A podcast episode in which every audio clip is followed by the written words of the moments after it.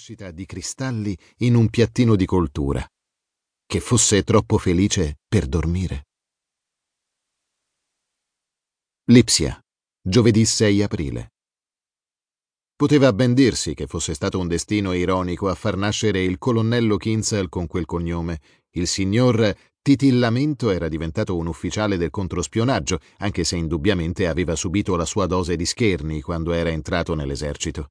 In sua assenza i colleghi si riferivano a lui grattandosi significativamente il naso o altre parti del corpo in base alla rispettiva posizione e all'opinione sul suo conto.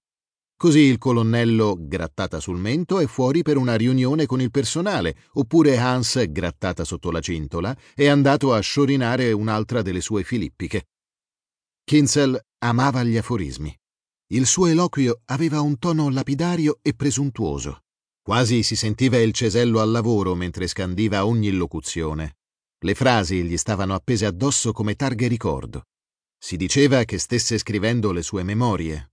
Aveva cominciato dall'epoca in cui era cadetto ed era a buon punto del secondo volume. A Bora, ritto al suo cospetto e impeccabile come ci si aspettava da un militare di famiglia Juncker, quel giovedì aveva detto Taluni vengono da noi perché sono intelligenti, talaltri perché sono ambiziosi. Alcuni sono intelligenti e ambiziosi. Lei è anche curioso. La curiosità è una qualità rischiosa nella vita civile. Nel nostro ramo è invece un dono del cielo, come l'orecchio assoluto per un musicista. Sappia che anche nel controspionaggio la curiosità porta con sé una dose di rischio, se non è al servizio esclusivo del proprio esclusivo signore. Bora riteneva fosse stato il saggio scritto al corso di specializzazione sul ruolo della diplomazia francese e britannica durante l'assedio giapponese di Shanghai a sollecitare quella convocazione. Si trattenne dal rispondere. Non era richiesto alcun commento e neppure il benché minimo cenno di assenso scontato o la manifestazione del desiderio di apprendere i dettagli, inappropriata in quel momento. A un certo punto della sua adolescenza aveva imparato ad esibire un contegno di tacita comprensione, dietro al quale, naturalmente, si affollava ogni sorta di domanda e ansia inespressa.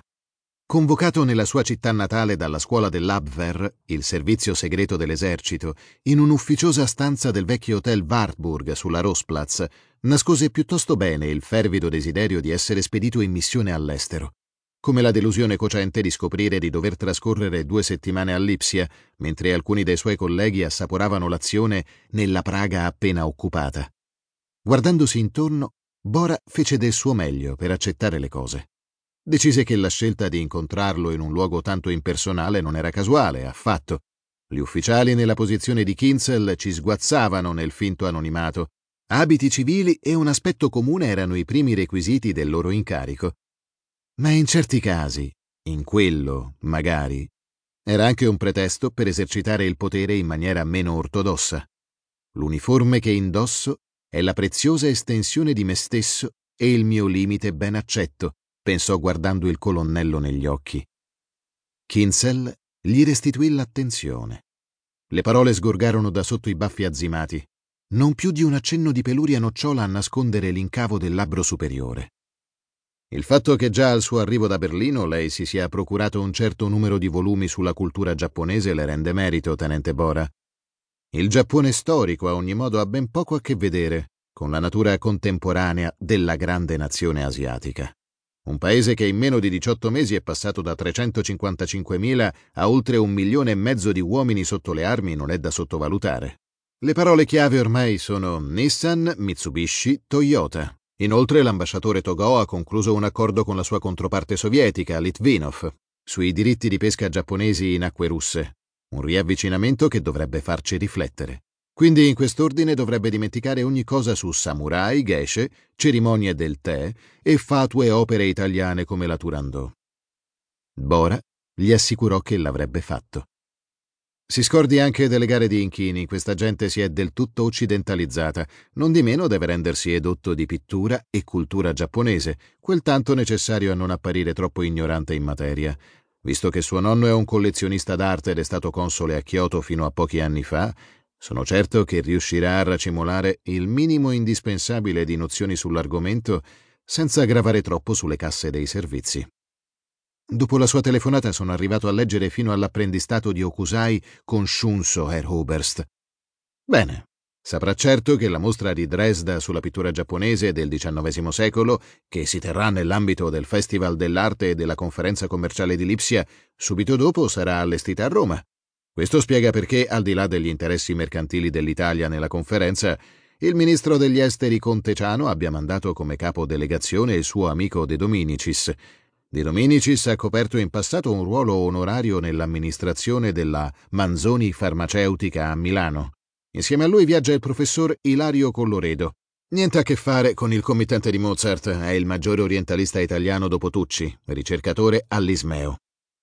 Naturalmente noi, lei, partecipiamo per motivi che non hanno niente a che fare con i rotoli di seta e riguardano solo tangenzialmente la società farmaceutica Ikeda, che si trova qui per vendere le nuove scoperte scientifiche del dottor Kitamura.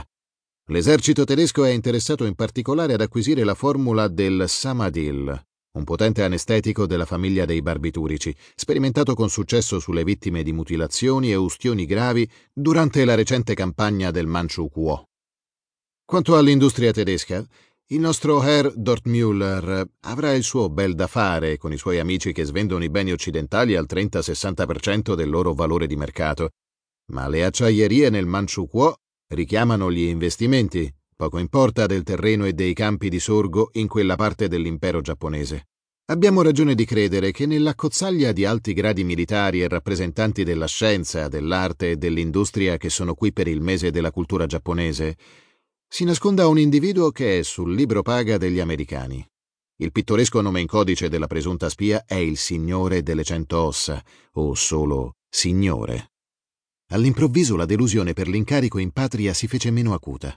Era possibile che le familiari strade di Lipsia, appena fuori dalle finestre dell'albergo, potessero rivelare angoli ignoti o addirittura pericolosi. Troppo bello per essere vero.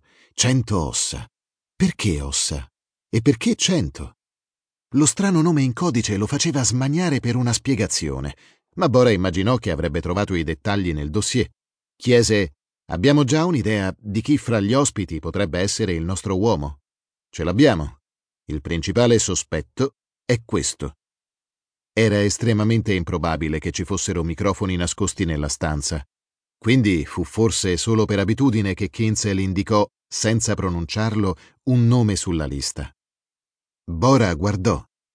Ishiro Kobe, il generale dell'esercito che aveva conquistato la fama di eroe nel Manchukuo e sulla stampa inglese veniva chiamato il macellaio di Nanchino, e che si diceva detestasse l'Occidente, una copertura perfetta per una spia al soldo degli americani.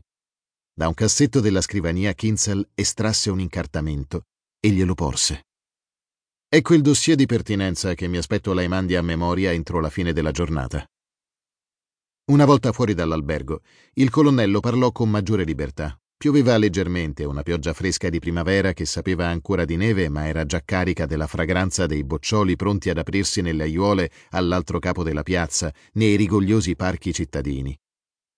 Siamo a conoscenza di un considerevole conto bancario a Ginevra che il fratello del sospetto, diplomatico accreditato in Svizzera, tiene a suo nome, ma solo per coprire Kobe. Sul conto viene depositato regolarmente denaro, ben più di quello che riceve normalmente un ufficiale con il grado di generale nell'esercito giapponese. Non importa quanto mosso da interesse personale possa essere stato durante la sua permanenza in Manciuria, i segreti militari pagano meglio dei saccheggi. Annuendo, mentre si allontanavano dalla piazza a piedi, Bora sentì l'odore lieve e gommoso della pioggia sull'asfalto. Era difficile immaginare l'intrigo proprio lì, in una mattina come quella. Tutto ciò che poteva fare era desiderarlo. Appese ai lampioni si alternavano bandiere con la svastica e il sollevante, che appesantite dall'umidità del tempo conferivano alle strade un senso di festività andata storta. Quando raggiunsero la fantasiosa fontana sull'Augustus Platz, una banda dell'esercito stava provando, uno dopo l'altro, Chimigaio e Deutschland über alles. Kinzel agitò criticamente l'indice. Nella mia esperienza i soldati tradizionali sono spie mediocri. Nel loro addestramento ogni cosa richiama alla lealtà, alla fedeltà e così via. C'è da aspettarsi che vacillino per quanto poco e siano sempre ad un passo dal commettere errori. Spetta a lei tenere un occhio discreto sul generale. Alla precisione.